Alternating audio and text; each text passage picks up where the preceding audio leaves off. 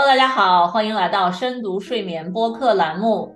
我是易山，美国行为睡眠医学会认证的睡眠心理学家啊，目前在斯坦福医学院睡眠科兼任教职。大家好，我是静，我是美国一三心理诊所的一名心理咨询师。说起来啊，大家呢不知道有没有过这种感受？平常为了工作学习可以熬夜，狠命的熬夜，总觉得哎，我之后找时间补一下，休息一下。应该就没事儿了。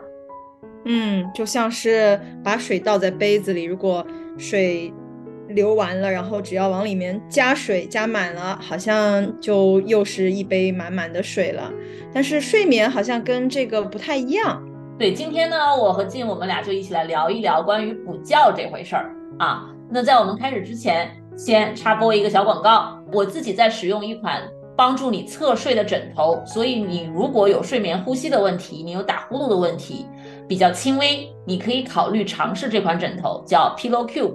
你可以在我们的网站 mindbodygarden.com 斜杠 Pillow Cube 上找到相关的信息。那他们给我们所有的听众们有一个九折的优惠码 mindbody 十。我记得我以前上大学的时候，那真的是考试之前。我是通宵过的，甚至啊，我们当时在弗吉尼亚大学和我在三 Diego 读书的时候，我们学校都有专门的一个教室，是用来给学生通宵的，就叫通宵教室。我不知道你在上学的时候有没有通宵过？没错，这个话题太熟悉了。不只是我在美国上学的时候，我在国内上学的时候，每一个学校都是有这种所谓的通宵教室的。好像，尤其是在期末考试之前，这个通宵是一个约定俗成的，大家都会去通宵。然后，好像我当时的印象是，如果我通宵完，甚至通宵两夜，只要补一觉，好像就完全满血复活。不是像现在这样，现在我觉得晚上晚睡一两个小时，第二天都会有感觉。是的，是的，我最明显的是疲惫的感觉。我记得我在本科的时候，大一大二那个时候真的是年轻啊，我觉得怎么熬夜怎么学习都不会累。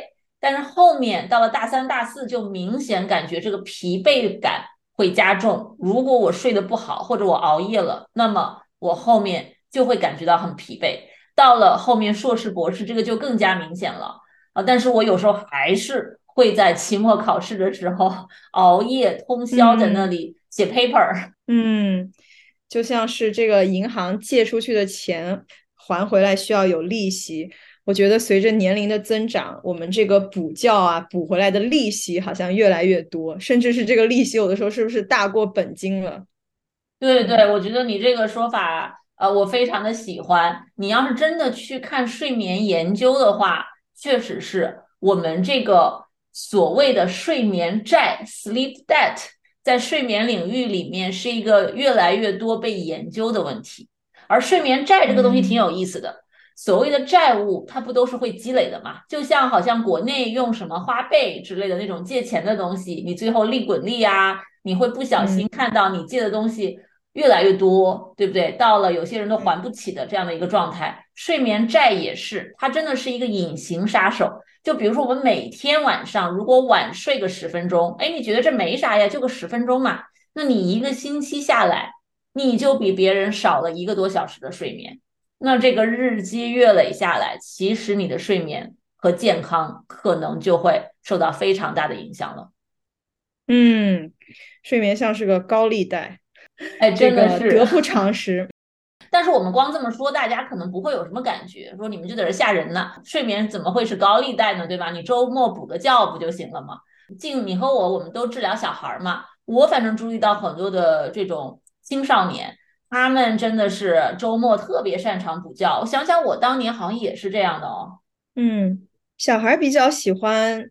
周末补觉，尤其是青少年，因为平时的这个功课啊、学业非常繁重，然后早晨要早起，晚上要很晚睡，因为要写作业。然后到了周末的时候，就是睡到十一二点，甚至下午一两点都是常有的事情。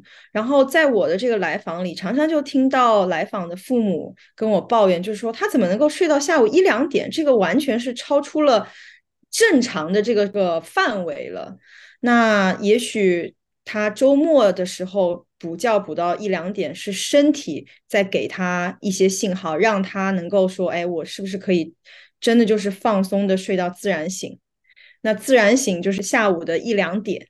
我自己在青春期的时候是没有睡到下午一两点，但是这个现象真的是并不是那么少见哦。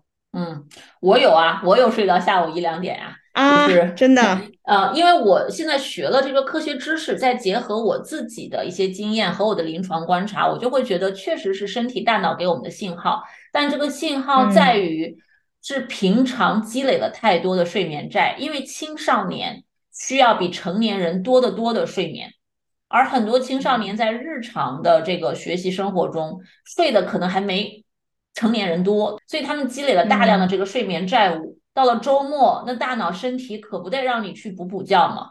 可问题就是你这个觉到底能把你的健康、精力到底能补回来多少？这个其实是有很多的研究的。我先给大家分享两个小研究啊，所以呢就告诉大家，我们刚才不是危言耸听，不是自己瞎说的。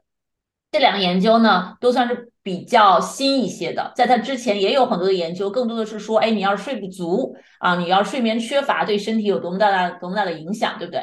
而这两个研究是专门研究补觉的，一个是二零一九年美国科罗拉多大学那边啊，一群研究员，他们就是这设计啊，让这些人在周中周一到周五的时候睡不足。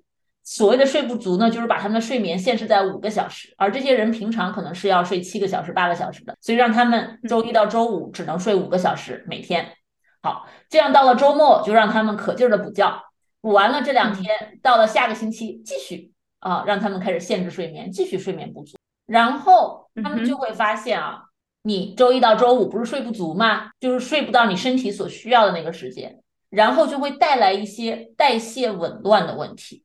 这是发表在一个生物学杂志上的啊，所以就是在你平常睡眠缺乏的时候，这些人啊，在晚饭之后，他就更容易饿嘛，他就更容易去摄入一些额外的热量，而且睡不足呢，这些人他们的胰岛素的敏感度会下降，也就导致他们整个身体对于这个血糖浓度的调整会出现一些失衡，最终呢，这些人就会出现体重增加甚至肥胖的问题。那而通过这两天补觉，他们会发现你这样反复的让自己睡眠不足，然后周末补觉，并没有办法来恢复你的这个代谢紊乱的问题。所以也就是说，你哪怕是周末补了觉，你这个血糖浓度该失衡还是失衡，你体重该增加还是增加啊？你一旦睡不好，你这个就是要去摄入这个热量的。所以补觉对于这个生物学上的代谢紊乱问题没有。直接的太大的好处，所以他救不了你。哇，这样说来，我觉得还是很有道理的，因为我们身体的每个器官其实都要遵循一些生理规律的嘛。那如果人熬夜的时候，我们都知道身体各个器官都是在超负荷的工作，那我们要尊重我们身体的器官，而不是说啊，让你超负荷工作几天，然后周末的时候让你能够在两天之内调整到原来的状态。那我觉得我要是身体的器官，我也不愿意。没有办法通过补觉可以调节回来。对，静你说的这个就让我想到，你说睡眠这个东西，我们有时候觉得累呀、困，我们都不把它当回事儿。但你想，你要是膝盖受伤了，你要是膝盖磕破了、流血了，很痛很痛，或者扭到了，那你还继续去跑步、去走路，你就可劲儿的去运动它，那它肯定越来越痛嘛。它甚至到了一定的程度，就让你动不了了嘛，对不对？你就知道哦，这是一个很强的信号。哦，这个真的是受伤了，我需要让他休养，我需要恢复。而我们所谓的老话说“伤筋动骨一百天”，对吧？你这个恢复是非常非常漫长的。那这个睡眠也是一样，它只是不太容易被我们感知到，因为它没有像受伤流血不能动那么大的一个信号。它很多时候就是让我们平常觉得有点累呀，哎呀，精神不太能集中啊，整个人感觉很糟糕啊，情绪不好啊。有些人他就觉得扛一扛我就过去了，这都不是事儿。这我虽然困，我虽然累，我照样该学习学习，该工作工作，对吧？我就硬撑，嗯，所以对活下来就或对，或者比如说摄入一些咖啡因啊，然后嗯，让自己的身体仿佛觉得说，哦，好像我还是精力满满的。其实这个损伤啊已经发生了，而且这个损伤是不可逆的。就好像你膝盖破了，它是需要花时间能慢慢修复的。但是在在周末睡觉反而会让器官更 confuse、更糊涂了。这个作息的这种反复的颠倒。让器官没有办法遵循他们各自他们本来原有的他们想要的这种很天然很自然的规律。对，器官实，一想要修复，嗯哎，修复了两天没了啊，继续损耗，我还没修复完，你就又开始损耗，我又继续修复，这就牵扯到一个补觉，你到底嗯要花多长时间才能修复，对吧？我们刚才说的是，有嗯可能你并不能很好的修复这个东西，但是你毕竟只补了一个嗯周末，那你要是给你多一点时间去补觉呢？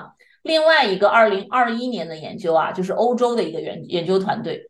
他们就是嗯去研究，给你更多天，给你一个星期补觉够不够？他们就让这些嗯被试啊，先把自己的睡眠量也是给限制了，就是大概降低了百分之三十左右。就他们平常需要睡多少，在十天的时间里面，让他们每天少睡百分之三十。那也就是说，连续的十嗯天睡不足嘛，对吧？然嗯后在这十天之后，让这些人连续一个星期睡个充足，呃，使劲补觉，嗯对吧？想怎么睡怎么睡。然后去让这些人做各种各样的这种认知测验，去看他们大脑的这个灵敏度和大脑对于不同啊、呃、任务的一个处理的速度啊、处理的状态啊，做这种 EEG 的大脑扫描。结果呢，嗯发现七天的这个补觉啊，不足以修复你的睡眠，表现在它不能让你的整个的认知能力恢复到你缺觉之前的状态。因为这些人在参加实验也做了一个测验嘛，所以他们是有一个基础值的。然后经过了这么一圈折腾下来，发现他们的认知能力还是不行，出很多的错。嗯也就是说，哪怕你给自己一个星期很多的补觉的时间啊、呃，去试图弥补这个睡眠债务，你给大脑造成的这种负担，已经嗯可能是不可逆的了，或者说至少可以说是非常非常难恢复的。没错，没错，而且就是以这个补觉，比如说你睡超过十小时、十二个小时，这个太长时间的睡眠本身对身体好像也是有不好的影响的。嗯，对，睡得太多也是病，这个我们以后会嗯在其他的节目里面再继续的讲，那就牵扯到了其他的睡眠障碍了嗯啊。所以嗯睡得太少可能不太好，但每个人什么叫睡得少，这个又不太一样啊。那睡得太嗯多也有它的问题，所以真的就是看一个平衡。最根本的就是看你身体到底需要什么，你有没有在听你身体的信号？就回到静你在一开始说的，你有没有嗯真的去关注你身体给你发送的这些东西？没错，所以以后当你因为这个没有睡好觉，然后感觉身体不舒服的时候，除了如果你必须要喝咖啡提神，然后完成工作之外，也许可以慢一点，然后听听身体在对你诉说什么，是不是提醒你啊、要慢一点，然后要做一些什么样的调整。呃，如果你对身体的这些信号做出了反应，可能会避免长期以往，然后身体会有比如说很重大的疾病啊，要用这么大的信号你才能够听见。也许身体其实在很早很早以前就已经慢慢告诉我们，哦，我们需要做一些改变了。对，我觉得就是从根本上，你就不要去积累这个睡眠债务，因为你一旦这个睡眠债务积累出来了之后，你能做的就很有限了。但是嗯你一旦有了睡眠债呢，我觉得这些研究告诉我们的是，你不要期待着补觉能够拯救你，但是不代表补觉完全没有用。你如果就嗯。是睡一段时间睡眠不足，你补觉还是比不补要好，对吧？比一直睡不嗯。足要好。但是你不能指望这个能够完全帮你去修复，嗯，所以我们还是建议嗯。大家，如果你真的已经有了一些睡眠债了，或者最近真的是因为各种原因，你就是没有办法让自己睡充足，那么你可以适当的，像我们之前那一集可以去参考，就是白天打个小盹儿啊，适当的补补觉呀，但是不要让你整个的这个生物钟变得太过紊乱，这些我觉得还是好的，还是有帮助的。但是最最根本上就是你要思考怎么能够从你日常的作息和生活习惯和生活安排方面去入手，让自己尽量的就不要去积累这种睡眠的债务。没错，没错，养成一个好习惯，而不是去养成这个周中的时间睡不够，周末的时候来补觉这样一个不好的习惯。嗯，对。而青少年，我觉得就需要家长多督促了，因为我觉得当我们都是孩子的时候，我们不会在乎那么多，说哎身体健不健康，对吧？以后怎么样？不管，活在当下，现在开心了就好。所以我觉得反而是儿童和青少年是需要父母们了解这些知识之后多多去把关的。嗯，没错。如果父母有这个方面的困扰，如何跟青少年沟通，然后如何帮助青少年去更了解他们如何保护他们的健康，欢迎联系我们。我们诊所有呃青少年方面非常经验丰富的心理咨询师，也许可以帮到你们。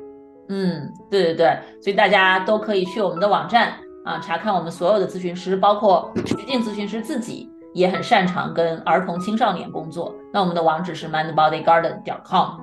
那么不知道听了我们今天这期节目，你对于补觉怎么看？你自己以前有没有陷入到这种恶性循环，就是睡不足补觉，补完了继续睡不足，继续补觉？如果你有类似的经验，或者听了我们的节目有任何的感悟呢，都在节目下方留言告诉我们。好，那么另外，如果您有失眠的困扰呢，也欢迎选购我的线上失眠课程，疗程是四周，每周我都提供线上的答疑，治愈率高达百分之九十以上。那具体的网址是 mindbodygarden 点 com 斜杠失眠。嗯，同时呢，也欢迎订阅我们一三心理诊所的邮件科普 newsletter，下载免费的电子书。每个月呢，我们都会送出关于睡眠的小干货、小知识和小建议。好的，那么谢谢大家收听我们这一期的深读睡眠栏目，我是一山，我是静，我们下期再见，拜拜，拜拜。